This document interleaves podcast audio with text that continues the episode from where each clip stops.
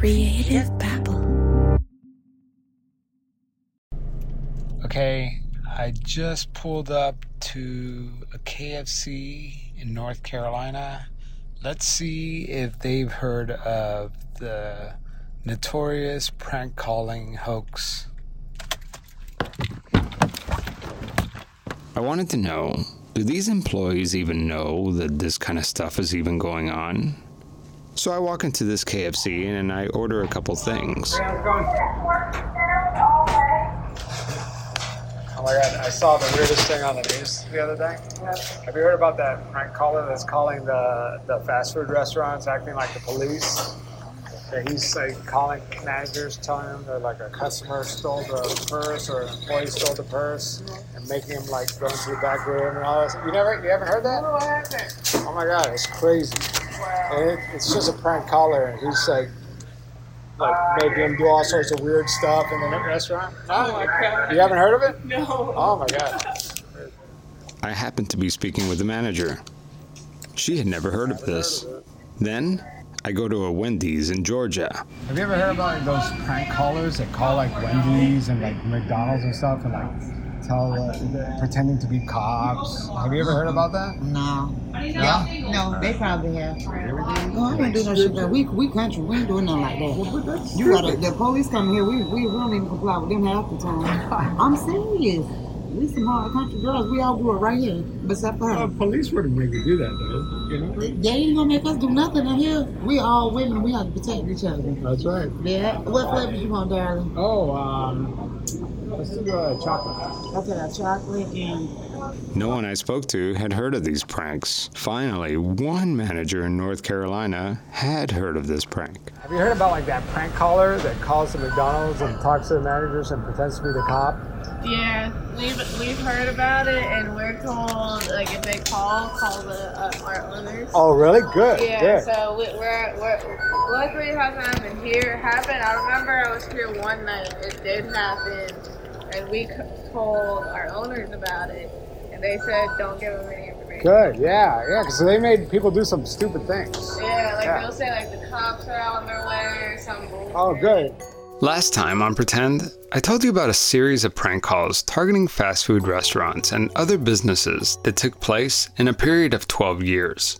A caller pretending to be a police officer instructed fast food managers to strip search female employees, forcing them to jog naked, do jumping jacks, and other humiliating acts.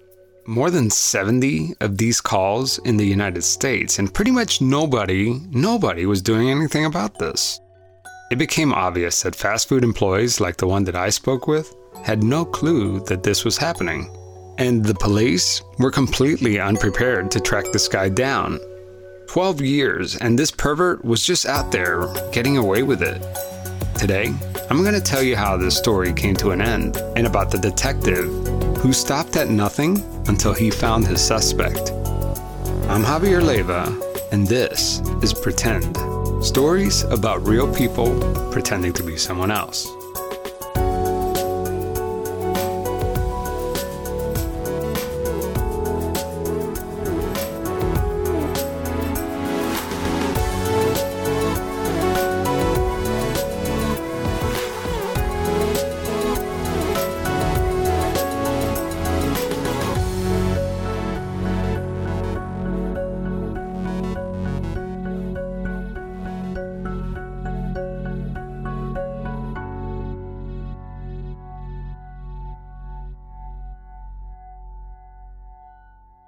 Fellas, when was the last time you treated yourself to a nice pair of underwear?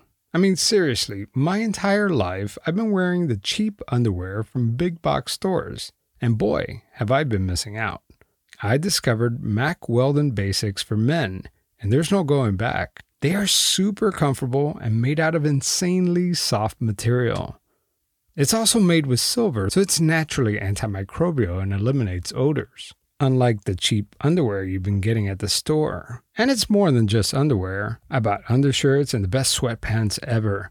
I'm pretty much spoiled. Shopping online was super easy too. If you don't like what you ordered, you can just keep it and they will still refund you. No questions asked. Mack Weldon will be the most comfortable underwear, socks, shirts, undershirts, hoodies, and sweatpants that you'll ever wear. For 20% off your first order, visit mackweldon.com. That's M A C K weldon.com and enter promo code PRETEND.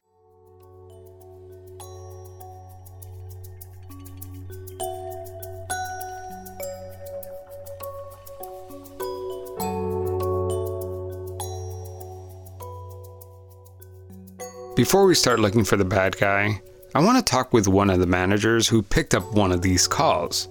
I wanted to know what exactly did this fake cop say that was so convincing that would make someone break company policy and disregard a person's privacy just because someone in authority told them to. So I tried to track down one manager at a time, and as you can imagine, not a lot of people wanted to talk about this. And I get it, it's embarrassing. But one manager did answer my call, Alan Mathis. Yeah, I am the guy that picked up the call. Yeah, I was at, at work. This is Alan Mathis. He's also one of the managers who picked up the call one night at a Hardee's restaurant in Rapid City, South Dakota. I wanted to know had he ever heard of one of these pranks before? As a manager managing this Hardee's restaurant, were you ever warned that these kind of prank calls were happening? No, not at all. So there were a bunch of them that took place before me then? Yeah, oh yeah. There were oh yeah, there were a bunch that took place before you. Oh. Alan received the call in June of 2003. The earliest calls were reported as far back as 1992. Do you feel like if you would have been warned about these calls, that you would have been better prepared? Oh, yeah. That would have never happened. And and you paid you paid a serious price for this prank call, right? And I'm still paying. I still pay. It never goes away.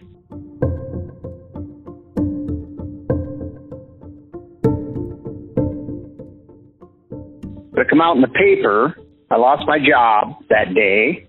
I couldn't get financing on my house that I just bought. It was in the process of buying, and my pickup blew up all in that same day. Then besides that, I spent fifty thousand dollars on attorney fee and couldn't hardly get a job because of it. Everybody looked at you like you sex pervert. I also lost a girlfriend up in Deadwood because of her mother-in-law had heard about it.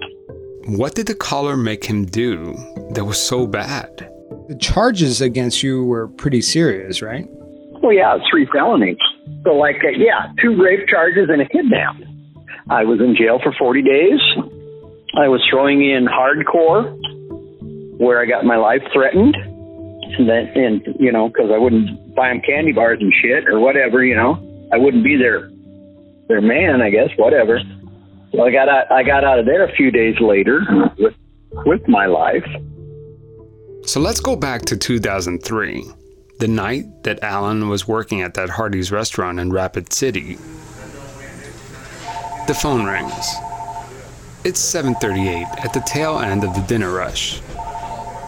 What happens when you pick up the call? Well, he picked up the call and he said, "This is the police department." You know, and we get complaints that somebody, uh, one of your employees, stole money from a customer. It's like, really? How did that happen? You know, and then they they go in. You know, you can come down. You can come down to the police department or whatever, or you can perform. You know, a search there. The police officer, quote unquote, gives you an option, and and you give that option to this employee, right? I gave her the option, and she chose to, to stay there and have me search her. Because it kind of makes sense, right? Like she doesn't want to involve cops; she just wants to get this out of the way, right? Right, and then I and then I turn into the bad guy with the felonies. A bad guy with felonies. This phone call is going to cost him two second degree rape charges and one kidnapping charge. He could face 25 years in prison and a fine by the time he's done with this call. Alan, who was 52 at the time, takes the 19 year old employee to the back office. Prosecutors say that Alan kept the girl locked in the office against her will. And they pretty much had a slam dunk case against him because it was all caught on surveillance tape. Alan Mathis orders the girl to strip naked, run in place, and do jumping jacks. At one point, the caller tells Alan to take the girl's clothes and put them in her car. What was he saying that was so convincing that made you believe that he was someone of authority? Just kept reiterating that he was, and he almost seemed like, I don't know, like he had a camera there, like he was there watching me He backed off and I wasn't going to do something, but he knew it. And if you didn't do something that he wanted you to do, was he angry or was he calm? I don't I don't think he was angry. He would just he would express his authority again, you know, firm firmness. I don't think he I don't think he became angry. You say he was really good at this, right? Oh yeah, because if he he would have become angry, I I think that would have been a flag. Because police, they don't get they're very unemotional. They're very uh, black and white. And and so you said that this lasted for two hours. Explain to the audience because like two hours that that seems unreasonable. Um, all I can say is he did just a little bit of a time. It's kind of like telling a joke you know, and you can tell it in the short term or you can stretch it out forever. That's kind of, yeah, we could have boom, boom, boom and had it over with, but I think that then he, he had his method and he, he stretched it out as long as he could. What was, um, you know, what was the the final straw? Because this went on for two hours, but what was the thing that he asked you to do that that you're like, whoa, this is too much? He wanted he wanted me to check her cavity, and I was like, no, no, no, no, no, no, no, no, no. And just like that, the trance was broken. Maybe my assistant was knocking on the door or something, and finally opened the door and said, boom, you know, I'm done. Another employee enters the office, gives the woman a jacket, and gets on the phone with the caller. Then, Alan bolts right out of the restaurant. I went down to Hardee's the next day, met with law enforcement. They took me to jail. In jail, I called my lawyer. He come and talked to me. He basically told me he fucked up idiot. So your own lawyer even said you were a fucked up idiot? Oh, yeah. Basically. Wow. And then the next night it happened at Perkins. And then he came back in and told me he owed me an apology. Alan tells me that he did feel like a fucked up idiot. How could he fall for this? But like he said, the next night it happened again. The same caller called the Perkins store right across town. And you know, prior to this call, did you ever have any dealings with the law? No, none. And even after this call, did you have any dealings with the law? No, I have not. The the point is that you probably could have gone your whole life without ever facing, you know, any criminal charges against you had you not picked up that phone that night. That is correct. A jury acquitted Alan Mathis of all charges. His record is clear. But it's not like none of this ever happened. It still haunts him every day. For example, 16 years later, I'm calling him asking him to relive this night, but he said, The more you get it out, maybe the more you can let it go. Obviously, the real victims here are the young ladies who were violated by their superior. But what do you guys think? If you were a member of the jury of Alan Mathis's trial, would you have acquitted him of the charges? Or would you have found him guilty? Send me your thoughts on Twitter or Facebook. I'm curious what you have to say. I wanted to know how law enforcement handled the managers who communicated with the prank callers. So, I called one of the detectives who worked on a related prank call case. My name is Victor Flaherty. I'm the chief of police now in West Bridgewater Police Department in Massachusetts. At the time in 2004, I was a detective sergeant in charge of a multi jurisdictional task force. Tell me about like w- your opinion on on the managers. Do you do you kind of see them as a perpetrator or or a victim? No, I, I, I think the way we dealt with it here and, and with our local DA's office, I was pretty much uh, focused on the fact that they're all victims because I mean they didn't did they do this willing and with intent? They, I mean, it, so they didn't do this willing. They were instructed to do it. So from the person answering the phone to the strip search individual, in my eyes, and what I was able to, I'm not convinced, but able to relay to the DA's office here is that they're all victims, and we gotta we gotta treat them all like that. You know, you were a detective on this case. How did you first learn about this? when we had an incident at a Wendy's um, fast food restaurant here. Westbridge is a town 25 miles south of Boston. That night, there was four identical uh, calls, one to our Wendy's here and three more to surrounding communities. It's the first time I've ever heard of this this type of uh, hoax going on. And I would imagine that the first time you heard about this, that you thought maybe this is some some kid, maybe locally, that's making these prank calls, right?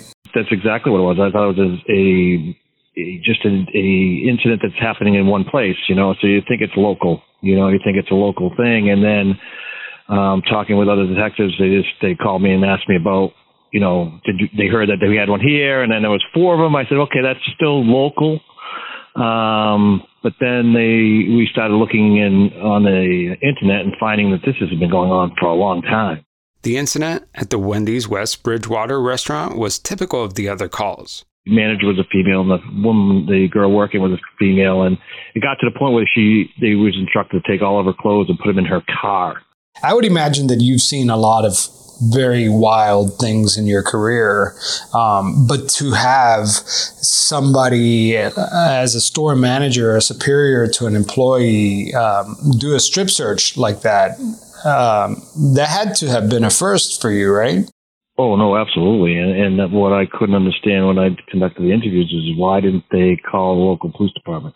Why didn't they pick up the phone? But what was even more baffling to Detective Flaherty back then was that even if these managers did call police, nothing was going to happen because nobody was doing anything about these calls. This caller was just getting away with it. I couldn't understand that there was nobody that had looked into this a little deeper, but I, I can't answer why no one was looking into this. And, and after I started the investigation, I understood why no one was looking. It's very, very hard.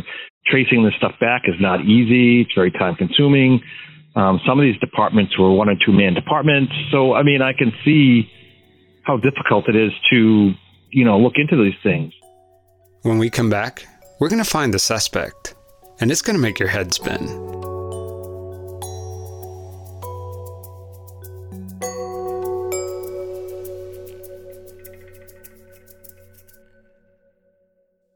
You know, there's a lot of buzz about CBD nowadays. It's been proven to alleviate pain and inflammation, as well as anxiety and depression. But did you know that not all CBD is created equal? I discovered Hemp Fusion. Hemp Fusion is CBD plus omegas and terpenes to help you feel better. I just got my shipment of Hemp Fusion and I'm loving it so far. So Get yours today. Go to hempfusion.com, promo code PRETEND to get 20% off your first order.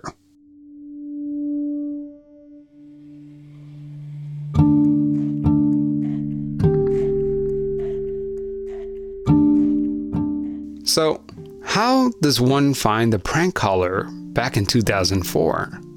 It's not as easy as you would think. And so, what was the first thing you did? you know, back, we're talking 2004, so technology has come a long way in 15 years. Right. So in, in 2004, we did something what you call a reverse listing. A reverse listing. Let's say I call your cell phone. At the end of the month, my number will show up on your cellular bill. Your bill should show a list of incoming and outgoing calls.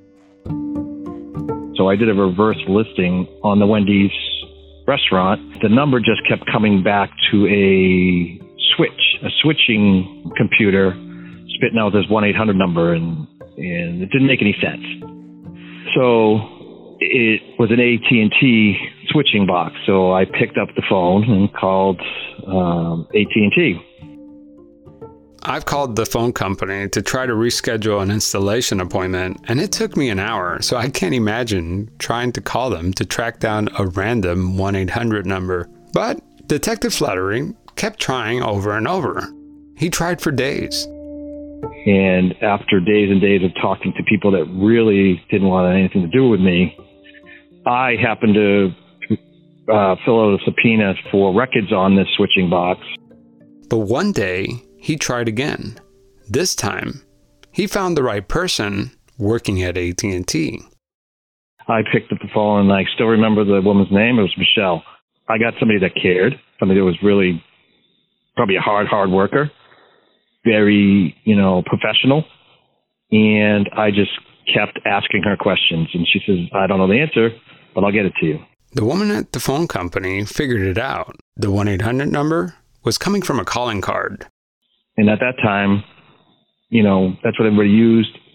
And when they wanted to hide their identity, they didn't want you to know who, who's calling. You know what I mean? Organized crime, um, the low level drug dealers, everybody was buying these calling cards. So I asked, okay, how do we identify the calling card? Each calling card has a unique activation number. In order to find the caller, Detective Flaherty needs to figure out the activation number. After filling out dozens of subpoenas and waiting weeks, Michelle at the phone company was able to get a reverse listing on the calling card.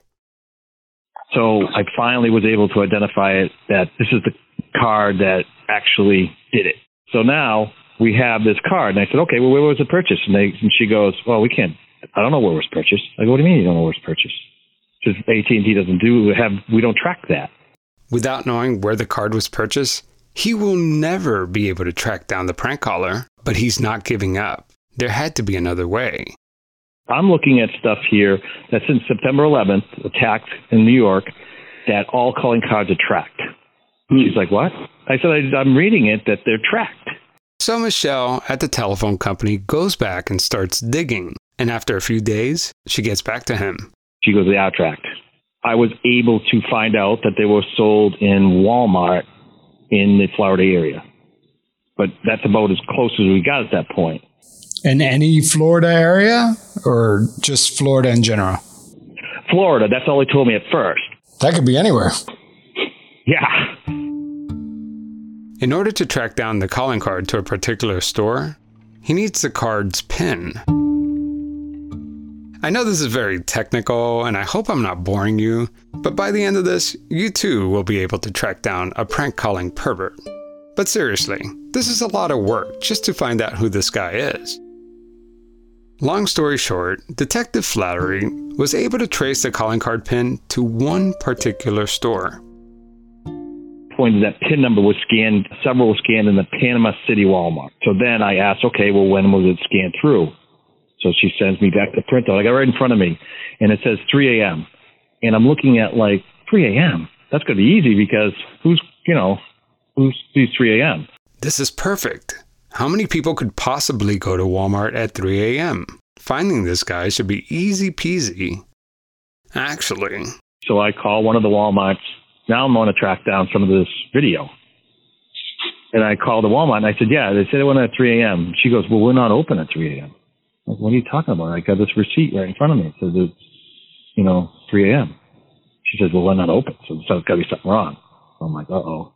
It turns out that Walmart batch processes all their cards at 3 a.m. So everything's at 3 a.m. But he didn't give up. He knows the exact day the card was purchased. He just doesn't know what time. I called down to Panama City Walmart and got the security kid there. And I tell I told him to send me back this date, and he did. I had to find out what video they had and what lanes they had open in Walmart, and just sit and watch video, the old VHS. And I don't know if you're familiar with this stuff, but it's tedious and long, and it was insane.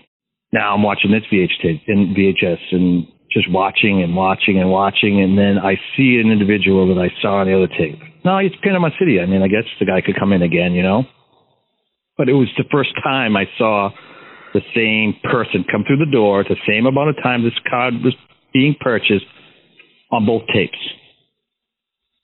So then that's how I first saw the guy. You see a picture of a guy, but like now, how do you attach a name to a guy? You know that that doesn't. You know that you have no idea who he is. Well, then the video they sent back to me also has registers, So, but I didn't know which one he went through.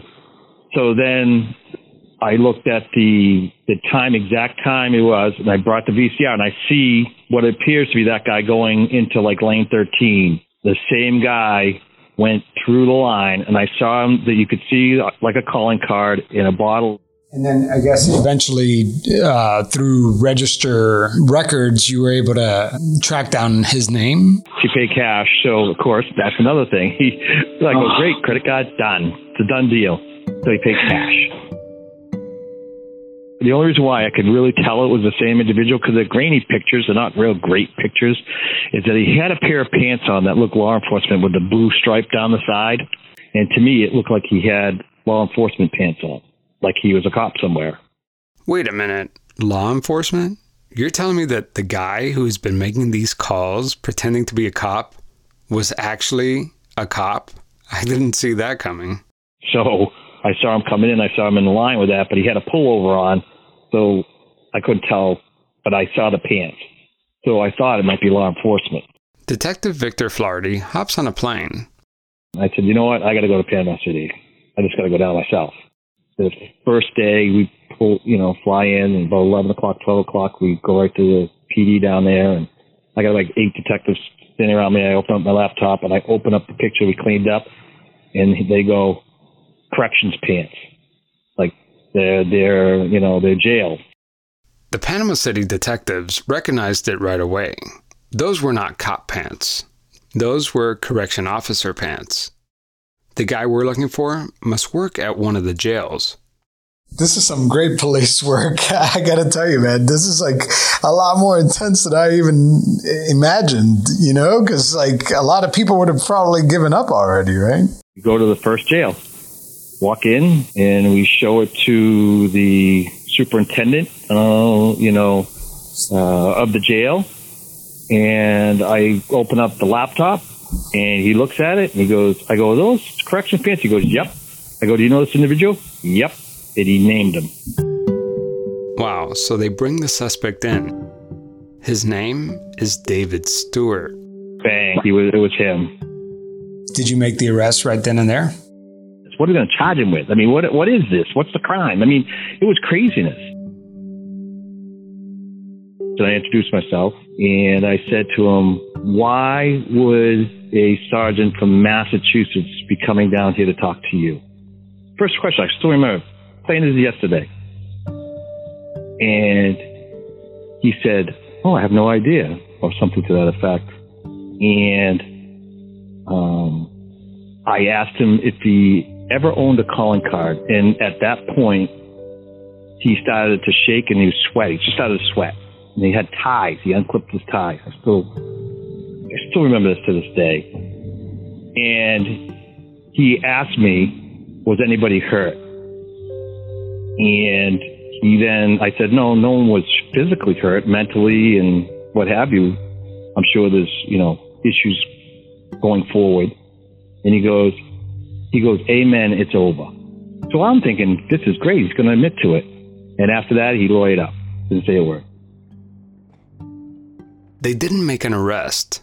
Massachusetts didn't know what to charge him with. Panama City couldn't arrest him because they didn't even know what crime he committed, if any. What we decided to do, we went back to the Panama City uh, department and we wrote search warrants for his house. David Stewart lived in a mobile home on a dirt road 20 miles north of Panama City.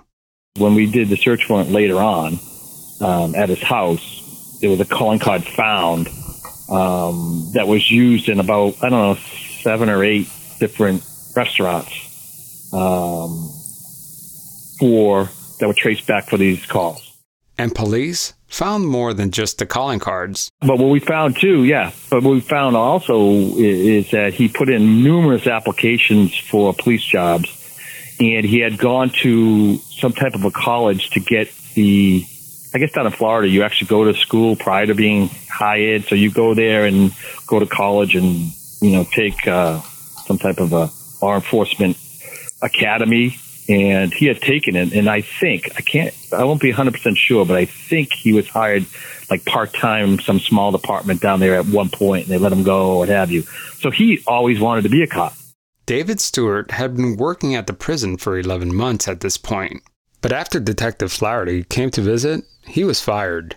And like I mentioned earlier, he didn't get arrested because nobody knew what to charge him with. But remember the case with Donna Summers and Louise in part one? The Mount Washington authorities in Kentucky drove down to Panama City, Florida, and arrested David Stewart on June 30th, 2004. The only department that took him was that who I called, I, I still remember the, the, the officer's name, Buddy Stump. I thought that was the funniest name. He was in Kentucky, in a, a small county in Kentucky. Kentucky said, nope, we'll come get him. So he was arrested and Kentucky came down and picked him up and that started the Kentucky uh, trials. David Stewart pleaded not guilty to solicitation to commit sodomy and impersonating a police officer, as well as other misdemeanor crimes like soliciting sex abuse and unlawful imprisonment. So, before I tell you how this ends, let's review the facts as we know it. More than 100 calls in a period of 12 years that have led to dozens of criminal charges for managers who picked up the phone and followed the caller's orders. Not to mention the permanent scars of sexual abuse and the humiliation of the poor employees who endured hours of abuse against their will. And detectives were able to track down the calling cards to a Walmart in Florida they tracked it down to a suspect who happened to live in a mobile home with the same cards used in the prank calls. Okay, now let's hear what the jury has to say about this. The jury found David Stewart not guilty. After hours of deliberation, they said that they just didn't have enough evidence. There were no witnesses to identify Stewart as being on the payphone where the calls originated, and there just wasn't any voice recordings to compare it to Stewart's voice. How in the world we find a calling card in your home that was used in multiple other hoaxes? So that's the guy. I mean, it's ridiculous. But could somebody have lived there with him and just doing it? He may have been found not guilty, but all I can say is that after his arrest, all the calls stopped. And as far as I know, they've never happened again.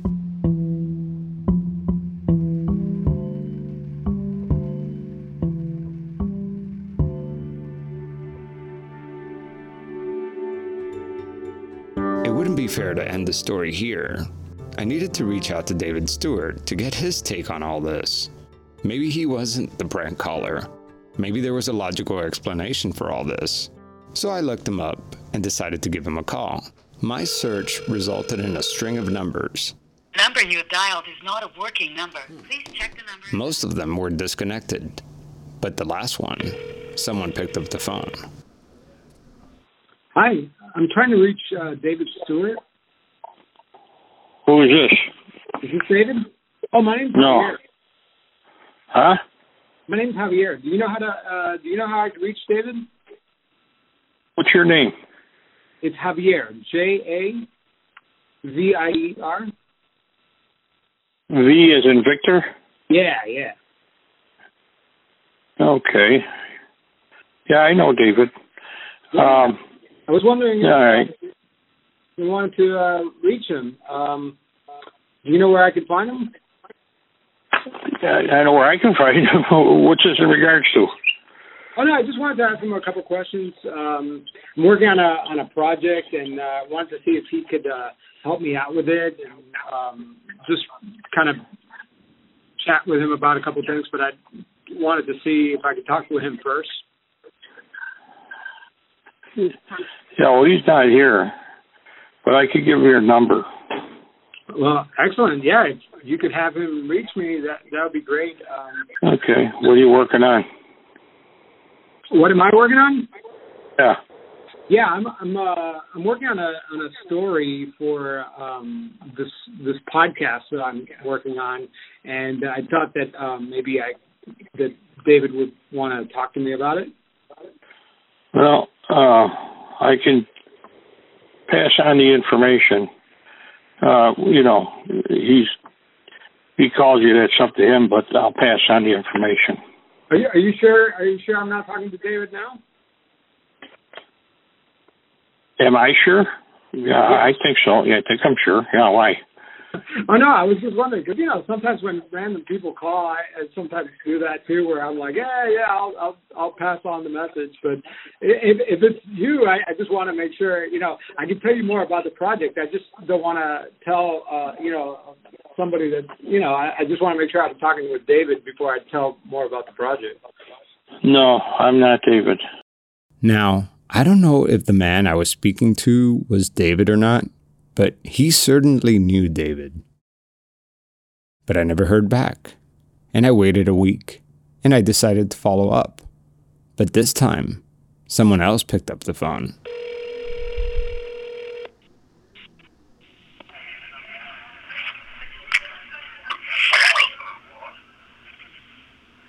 Hello? Hello? Hello. Hi, who, who am I speaking with? Who is this? Who? Hi, who, who am I speaking with? I speaking with? Who are you calling? I'm uh looking for David. There's no David. There's no David. No, there is no David here. Okay. Um. So, who who am I speaking with? Who are you? My name's Javier, and I'm uh, doing a story on on David Stewart, and I just wanted to get his opinion on on a story that that he was mentioned in. I just wanted to get his point of view to see how that. Well, I'm sorry, there, there is no David here. You're calling the wrong number. I don't know no David. No, what? Listen, I haven't got time for you. There's nobody here named David. I'd appreciate that you know that. There's fake, fake people here. Okay? So I'm sure you're um, just as surprised as I was. But after listening to this call over and over again, I now realize that this person was communicating to me through a voice box due to a tracheostomy or something. Hello? But she didn't know a David or had any idea who I was talking about. She hung up on me and I called back. I was not expecting that. So it was the same number I called the previous week. Very bizarre. I guess we'll just leave it at that. Next time on Pretend. If you thought the last two episodes were sadistic, wait till you get a load of this. You have to go into your bathroom, grab, you know, the toilet tank lid for the toilet? Okay, you're gonna grab that toilet tank lid and you're gonna use that to create a full oxygen clearance into the room. You're gonna break that window, ma'am. Don't even worry about the window. We're gonna fully reimburse you. Our insurance covers it right now. We Whoa, need whoa, to whoa, whoa. get oxygen into that room, ma'am. Huh? What are you doing? Breaking the window like I'm told to do. What for? Why are you breaking the window? Because the man in the office told me the guy needs some air in here and he says to break the window. Ma'am, I just got called in the middle of the night, waking up out of my bed, told to break a window and everything else in this room because there's a gas emergency. Oh, Jesus. I'm going to get fired for this. No, you're not, sir. That's next time on Pretend.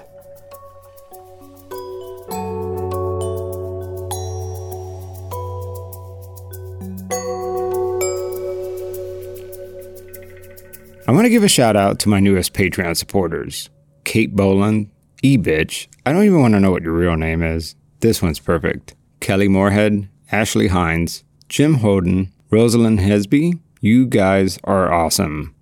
All of you will be receiving a screen printed pretend shirt in the mail very soon, and a holographic pretend sticker because I'm futuristic like that. If you want to support the show, go to pretendradio.org and click the donate button. My Patreon supporters get a separate feed, completely ad free, and they usually get episodes a week ahead of everyone else. Plus, this is where I put all my bonus content, like interviews that didn't make it into the show. Also, we're nowhere near done with this prank series. This was supposed to be the last episode in the series, but then something crazy happened. While I was trick or treating with my kids, a prank caller I've been hunting down started texting me. And the next day, we hopped on the phone and talked for more than two hours. Our conversation was fascinating, and I can't wait for you to listen. Okay, that's all I have for now. Thank you for listening to the show. It's growing like crazy, and that means that you guys are spreading the word. So keep doing that. It's so hard for a quality indie show like this to survive. Let's see how long we could keep this little show going. Today's episode was written and produced by me. It was edited by the talented Molly Brock and theme music by Joe Basile with thechicken.net. Additional music by Blue Dot Sessions. Okay, guys, until next time. Creative Babble.